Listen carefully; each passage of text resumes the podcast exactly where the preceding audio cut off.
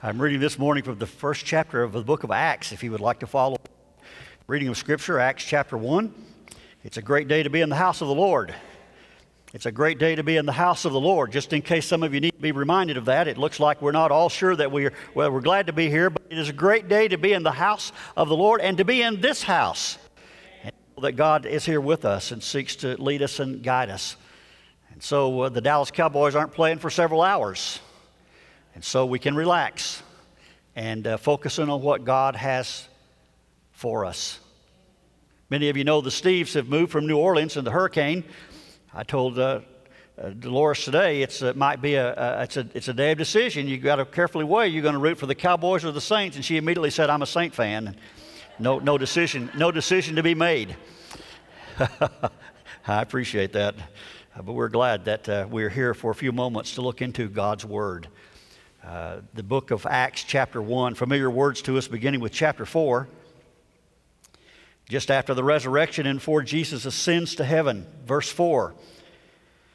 On one occasion, while Jesus was eating with them, the disciples, he gave them this command Do not leave Jerusalem, but wait for the gift my Father promised, which you have heard me speak about. For John baptized with water, but in a few days you will be baptized by the Holy Spirit.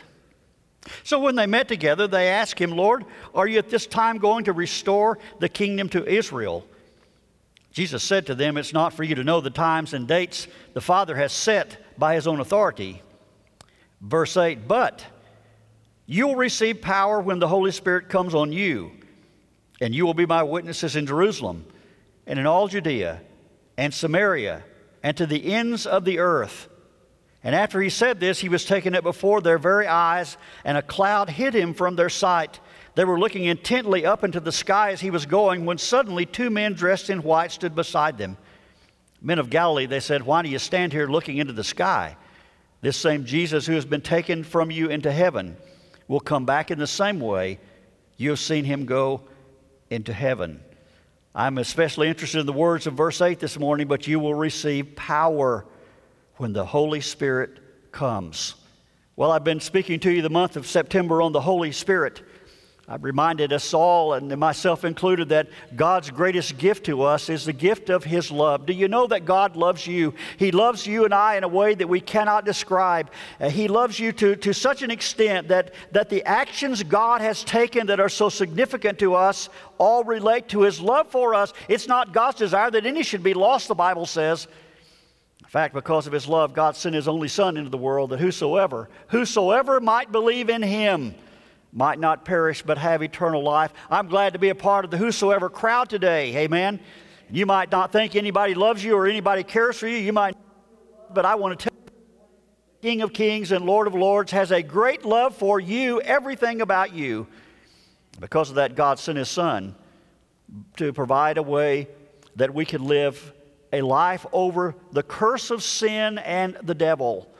And what happened in the Garden of Eden in a negative way, Jesus, Jesus righted as he gave his life as a sacrifice for the sins of, of, that we have committed. He paid the price for us, he endured the penalty.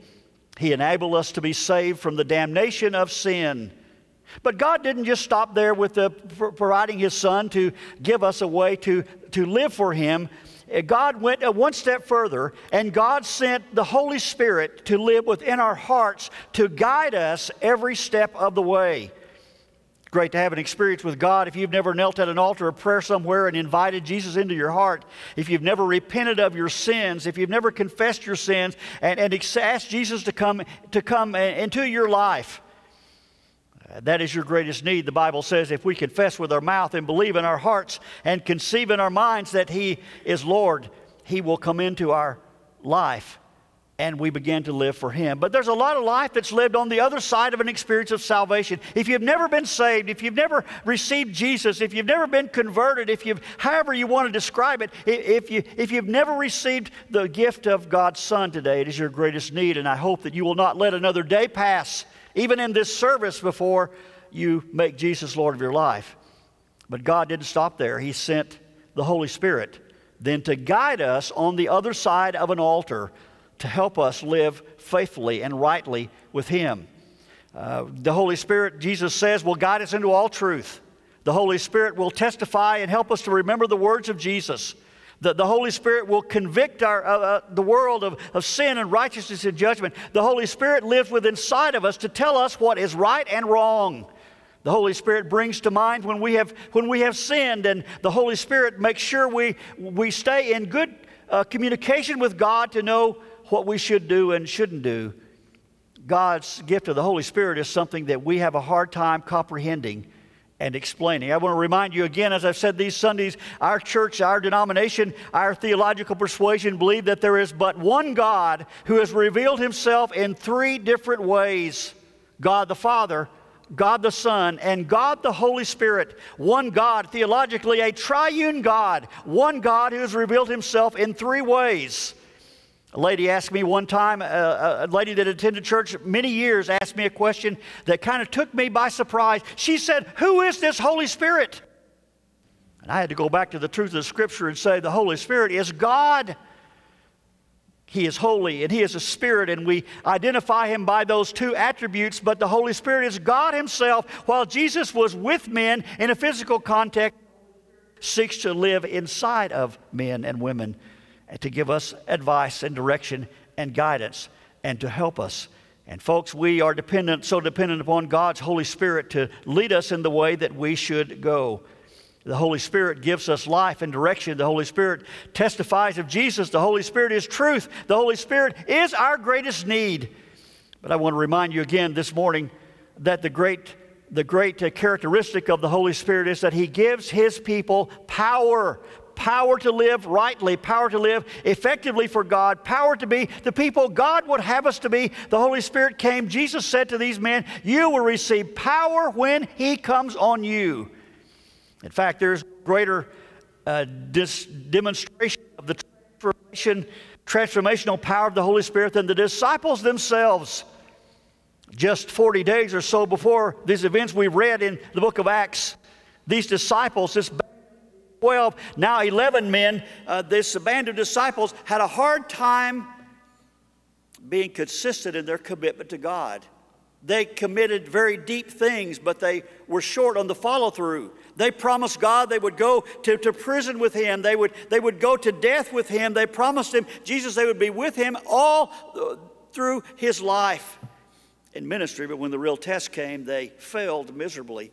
In fact, those men that promised they would be with Jesus when Jesus was arrested fled and ran for their lives. One man, the leading man of the disciples, the, the, the disciple Peter, couldn't even admit that he knew Jesus three times, the Bible says. Even the last time a slave girl said, You are one of those who was with him, your speech gives you away. And Peter cursed at her and, and said, Absolutely, have I not been one of those men?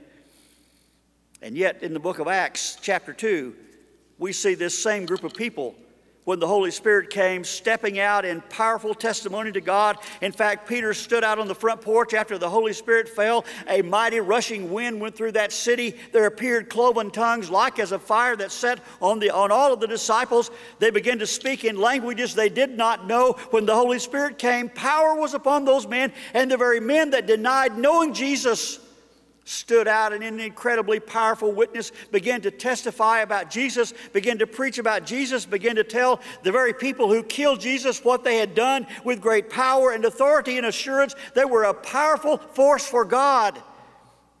And in fact, they go on in chapter 3 and begin to heal a man in chapter 4, they're arrested before the authorities and brought in and said, By what name do you do these powerful things? And with great assurance, they said, In the name of Jesus, who you crucified, whom God resurrected from the dead. And these authorities told Peter not to talk anymore about this man called Jesus. And this shy, backwards, commitment failing person said to these men, Sir, we cannot help, we cannot help but tell what God has done for us. Oh, that the church today would get such a fire in them and get such a power in them that our lives became a living testimony and we could not help but tell and let people know what God has done in our lives, what has changed in the lives of these men who, prior to the arrest of Jesus, were not very stable. And 40 days later, on the day of Pentecost, 50 days later or so, when it all shakes out, they are men of incredible strength and power and example. What took place and what changed? It is the power of God's Holy Spirit that came upon them that transformed their lives. I'm amazed at Jesus' last words to these disciples. For lack of clarity and simplicity, I would remind you in the book of Matthew, Jesus concludes with a couple of famous verses. He said to these disciples, I'm going I'm to go away. After I'm gone, I want, you to, I want you to go into all the world and make disciples and baptize them, teach them about me, baptize them in the name of the Father, Son, and Holy Ghost. These disciples that couldn't even admit they knew Jesus. How in the world would they do that? Jesus said to those disciples that had failed and ran away, I want you to go into all the world and teach and preach and tell others about me. On this day that we read about in the book of Acts, Jesus must have scared them in some way or, or confused them or caused some concern. For Jesus said, I want you to go into all to go to be my witnesses in Jerusalem, in Judea, in Samaria, and in fact to the ends of the world. These disciples that had failed Jesus, these disciples that had not been strong in their faith and in their belief, these disciples that ran and hid when life got tough and Jesus was arrested.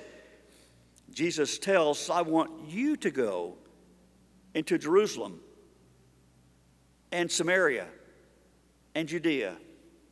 And in fact, to the ends of the earth, they must have thought, how in the world was this ever going to happen? I want you to be my witnesses in Jerusalem. That's that's where the religious Jews were. I want you to, I want you to be my witnesses in Judea. That's where, that's where everyday Jewish persons live. I want you to be my witnesses in Samaria. That's the other side of the track where the half breeds live. They're half Jewish and half not Jewish, and into the ends of the earth. By the way, that's still God's direction for you and I, you know. We are to be his witnesses in our neighborhood we are to be His powerful witnesses in our jobs, in our classrooms, in, in our workplace, in our homes, in, our, in all of life. How in the world could they do that? But my, what a transformation has taken place between Jesus' resurrection and the day of Pentecost when the Holy Spirit came with His power to emblazon these men and transform their lives and to help them as they endeavored to do, carry out what Jesus said they should do. Uh, a man named Jerry Vines, Dr. Jerry Vines, a leading preacher of yesteryears, has said the average Christian and the average church are stuck between Calvary and Pentecost. They've been to Calvary for pardon, but they've not been to Pentecost for power. I want to remind you this morning that the greatest need you and I have as church members and as Christians is that we might let the power of the Holy Spirit come and transform our lives and to make us what, we, what God wants us to be. It does not mean that everybody's going to be a preacher. It doesn't mean that everybody's going to stand out on the front porch and, and deliver a sermon to the neighborhood and all are going to get saved. It doesn't mean that we're going to replicate what Peter did, but when the power of the Holy Spirit comes into a person's life, we are transformed into being the person God would have us to be. I, I want to say again, unless I'm uh, uh, not uh, clear, when a person comes to receive Christ as his Savior, God imparts his Holy Spirit to them. And in fact, at that moment, God gives all of the Holy Spirit to a person he is ever going to give. God does not hold the Holy Spirit out in measured quantities. And God doesn't say, if you do this, I'll give you a little more. And if you do that, I'll, I'll, give you a little more. And if you're really a good boy at Christmas time, I'll give you a little bit more. God gives all of His Holy Spirit to us, to the believer at the point of their conversion. The problem is the Holy Spirit does not have all of us. And our goal in life as maturing Christians is to give more of ourselves in control to God's Spirit so we live God's way, we, we, we act God's way, we make decisions God's way and not our way. The greatest battle we face as Christians is we're going to do our own thing or we're going to do God's thing.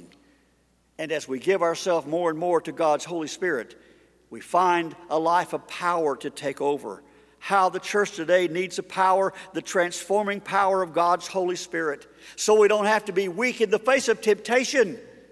Listen, God has enough power for you and I to be able to stay true to Him in the midst of great temptation. Amen. You don't have to give in to the latest craze. You don't have to give in to those things that have held you and I captives that are not of God. You don't have to succumb to addictions and all kinds of things that lead us down the wrong road. God has the power to help us live a life of victory. And the coming of the Holy Spirit and the giving of ourselves to the control of the Holy Spirit is transformational, and His power makes us what He wants us to be. And the greatest challenge the believer faces is who's going to control my life. Jesus said it a number of ways, but he essentially said, You can't go your own way and go my way. You're going to have to choose between one of the two. And I found in my life the greatest struggle and problem that I have is when I've tried to do what I think I need to do and not what God has told me I should do. Do you pray about big decisions? Do you, do you pray and do you do what God leads you to do? Do you? I've tried to, I've told you, I've tried to invoke the 24 hour rule in my life big decisions. This is what I want to do. This is what I think I ought to do. This is all the right things. This is what I want to do. But, but I'm going to wait just a minute and ask and consult God, the Holy Spirit. I'll tell you, there's been a few times in life that God said, Don't do this, and I did it anyway. I didn't lose my soul at that point. But boy, I sure created an incredible mess that sometimes takes a long time to get out of. There have been other times when God has said no to this thing that I really wanted to do, and, and, and, and, I obeyed God and honored Him. And I'll tell you, life in the days and months ahead proved the value of knowing that God knew what He was talking about. it saved many heartaches and heartbreaks along the way. Who controls your life? The Holy Spirit brings the power to transform, to help us give ourselves more fully to Him so that the Holy Spirit can be in control. The church today needs to be led by spirit controlled and spirit directed men and women who have let God's power through the Holy Spirit and work of the Holy Spirit transform our lives. And folks, we're missing out on living the way God would have us to live if we don't have the power of God's Holy Spirit as an active person in our lives. The Holy Spirit brings great transformation. And living under the control of God it's evident in these disciples. They were scared. They, before, before the Holy Spirit came, they were shy. They were, they were backwards and bashful. They, were, they made great commitments they couldn't keep. They made great pledges to God they could not hold up to. They committed in services like this and great services that, that they came in contact with. They, they committed many things to God, but they couldn't follow through. You ever done that in your life? You ever made a pledge to God that when the test came, you couldn't back up? You ever promised God you'd do this and that and had trouble doing it? I think we all have. The disciples were weak and shy and not consistent before the coming of the Holy Spirit. But they had enough sense to know, they had enough sense to do what God told them to do. They went to Jerusalem to wait for the coming of the Holy Spirit and that power transformed their lives. And although Peter did not uh, have the ability to admit that he knew Jesus on the night Jesus was arrested, from the day of Pentecost on, Peter lived a forceful life for God in the midst of great opposition. In fact, he, at times he praised God when, when the authorities came after him. He praised God when he was persecuted because he was living so true to God that, that it caught the attention of the enemies. In fact, Peter, at the end of his life, was crucified trying to be in the same manner as Christ did, but deeming himself not to be worthy. Do you remember how Peter was crucified? Peter said, I don't, I don't deserve to be crucified like the Lord Jesus. And that he asked if he could be crucified upside down, giving his life for God as a powerful testimony.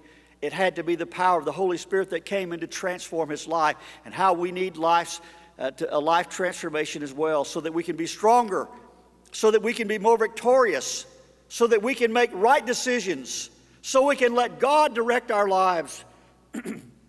we pray and ask God to direct our lives. How does that happen? It is through God's Holy Spirit, working in our conscience, working and speaking to us from reading the Bible, speaking to us in our inward self through times of prayer. Uh, listen, folks, if you ask God, He will answer. If you trust God and ask God what you should do, He will tell you. It's a matter of letting God control our lives. And the power killer that we often face is that we don't live God's way, we try to live our way and do our own thing. Jesus said, When the Holy Spirit comes, you will receive power, and that power will give you the ability to live, and it transformed their lives. I pray that it would transform our lives as well. Paul said in the book of Romans, chapter 12, Be ye transformed by the renewing of your minds. How transformation is so needed and needed a great life change. God the Spirit, God the Spirit living within is still our great need today. D.L. Moody, the great evangelist of yesteryear, said you might as well, you might as well try to hear with no ears or breathe with no lungs as to try to live the Christian life without the power of God, the Holy Spirit, living within you. In some places in Scripture, it talks about being filled with the Holy Spirit. One of the definitions, uh, the English translation of the word used for fill, it really is dominated. We should be dominated by the Holy Spirit. Our lives should be so governed by and dominated by God's Holy Spirit that we live and we act in relation to God's will for our lives. That's why praying every day is so important. That's why reading the Bible every day is so important. That's why beginning each day with a prayer of commitment to God, this day I want to give to you, and I want your Holy Spirit to guide my life this day. Listen, folks, if we trust God, He will not lead us where we shouldn't go. He will not lead us where He does not go Himself. He will not lead us down a bad road or a wrong road or lead us to destruction. He knows what we need every day. And when we commit the day to Him, He is there to guide us every step of the way. Doesn't mean it's going to be easy. In fact, the Bible shows us that. Jesus even said, if you follow me, it's going to be harder on you in some ways. But the great miracle of God's presence in our lives is that no matter what we face, He is there with us. No matter what people are doing to us, He is there with us. No matter how strong the test is, or how crazy the day is, or whatever you might describe in, in your world, no matter what happens, He is there to lead us and guide us through. He lives within inside our hearts. He indwells us and gives us power to live and make great decisions. There have been a few times in my life, I wish I could tell you that they're so personal that there have been times that I should have, I felt like I should do this, and God said, don't. And people around said, why don't you do this? And the only answer I could give was, I thought was a weak one in their minds, because the Lord said, don't do this. It has played out time and time and time again that not to act was, was the right thing to do. It was the right thing for God uh, to work in my life. It was, no matter what everybody else thought, it was the right thing for me to honor God and be careful as I let Him guide my life. I just surmise to say that the Holy Spirit at work is the greatest need in our world today. It is the greatest need in God's church today. It is the greatest need in our lives today. Jesus said when he was going away after he was crucified, in the midst of a scared group of people who were so glad he had come back into their lives, Jesus said, I'm about to leave. But, but don't, don't be too afraid about that. Because if I don't leave, He won't come. But if I leave, I will ask the Father to send you another comforter who will be your guide, who won't just be with you physically, who will live inside of you. And He, the Holy Spirit, will guide you into all truth. And He, the Holy Spirit, will re- cause you to remember my words, for He will glorify me. And He, the Holy Spirit, will show you what's right and what's wrong in every single situation. The miracle of God living within our heart is He's a tailor made God for each one of us in the fact that He deals with us with our spiritual knowledge and ability. And while you might not be a mature Christian or while you might have served God all your life, the Holy Spirit meets us where we are and challenges us to continue growing and to uh, continue following Him. God knew what we needed. He loves us so much, He sent His Son to give us pardon and victory over sin. Amen. Thank the Lord for victory over sin. But he didn't stop there. He, he went on to give himself, God the Holy Spirit, to be our daily guide in all of life. I challenge you this week to trust the Holy Spirit like you've never trusted Him before. I challenge you to pray and ask the Holy Spirit to guide you every day and to trust Him. I challenge you to receive the power for living God has for us. Listen, folks, Almighty God has not called us to live a weak life. And Almighty God is not, is not a God who's, who's unable to help us live victoriously. The King of Kings and Lord of Lords living inside all of us gives us the power we need to live a victorious life, an abundant life, a life of excellence, an exciting life with Him, so that we can be not only what we want to be, we can be more than we ever thought we could be in Him. He wants to do abundantly above that which we may ask and seek, and it happens through God's Holy Spirit living in our lives. He turned a weak bunch of people into a powerful force for Him. The early church was born. The early church was pastored. The early church was led by this same group of people that had so miserably failed Jesus. The difference was they had been changed from within because of the power of God's Holy Spirit. Would you let Him transform your life today? It's, the, it's our greatest need. I close with a, with a well known story I love to tell about this Swedish scientist back in the 1800s uh, who, uh, who, in the laboratory, developed some pretty unique things. He, uh, he developed some chemical compounds that, that I would say are more uh, cosmetic related lotions and creams that help the skin and he, he developed some things medically that gave doctors an advancement in treating disease. He, he was so smart and so blessed by God that his, his, his, autobi- his biographies say that he helped the good of mankind. I'll tell you, there are very few people that have that said about them in their vocation. That their, their contribution to life was that they helped all of mankind. But none of that is what made Albert Nobel famous. Anybody remember? Albert Nobel invented the chemical compounds to make dynamite, and the world beat a path to his door. It was not, though, the, it was not uh, people trying to build roads and railroads and all those kind of things through, through, through solid rock or through mountains that came and bought. It was not mining companies that came to try to get the precious resources out of the earth, but those who made Albert Nobel rich were dictators and governments and tyrants who used his invention to, uh, to, to, to kill people, to uh, create submission by fear, to overtake weaker countries and settings. And in fact, it was those who used dynamite in a negative way that, that made Albert Nobel one of the richest men in the world during his lifetime. One day, the story says at the edge of town, in his factory where they were making dynamite, there was something, something happened, something went wrong, and the plant blew up and killed a bunch of people working there, including Albert's brother. Well, when the newspaper came out, Albert was quick to read the story and the reporting on the, on the explosion of his dynamite factory, thinking he would see something about his brother. The paper made a mistake. Imagine that. 1800, the newspaper made a mistake. And the newspaper, instead of printing an obituary for Albert Nobel's brother, they printed the obituary for Albert Nobel. And he read his own, uh, he read the summary of his own life. The obituary did not contain all the great things he had done for society. It did not contain his, his wisdom and his ability to, to better mankind. The obituary was focused at a very negative context that it was his invention that caused the death and destruction of countless thousands of people, and in fact referred to him almost as a doctor of death. And it shook Albert Nobel. It shook him to the core of his being. He didn't want to be remembered by that. And over the course of the next few weeks, as he prayed and as he sought God, Albert decided he had a chance to transform his life. And so he laid aside his great wealth and he spent the rest of his life in causes of peace.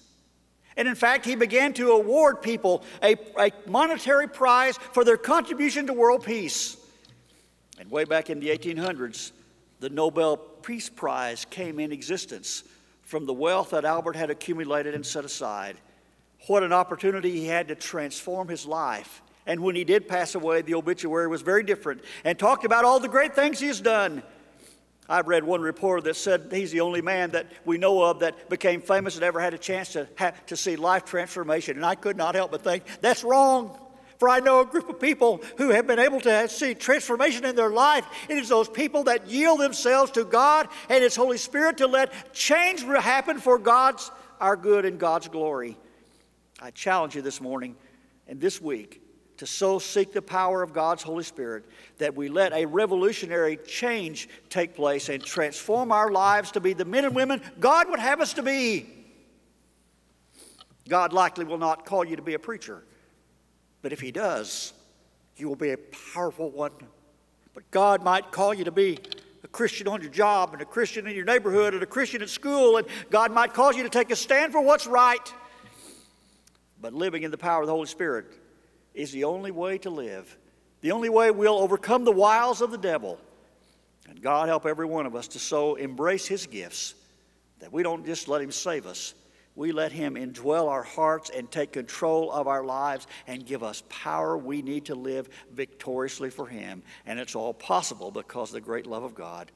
And I say, praise God for His gift of God's, the Holy Spirit, to live within our hearts and lives. And may what happened to the disciples in the era of transformation happen to every one of us. And we say, thank the Lord for giving us what we need to live faithfully for Him. And all God's people say amen together. Would you say that? Amen. Amen. Would you pray with me? Our Father, we are thankful for being in your house today. We're thankful for the truth of your scripture. Truth you have for us that's revealed in your scripture. Lord, I'm thankful for the Holy Spirit that seeks to be my guide.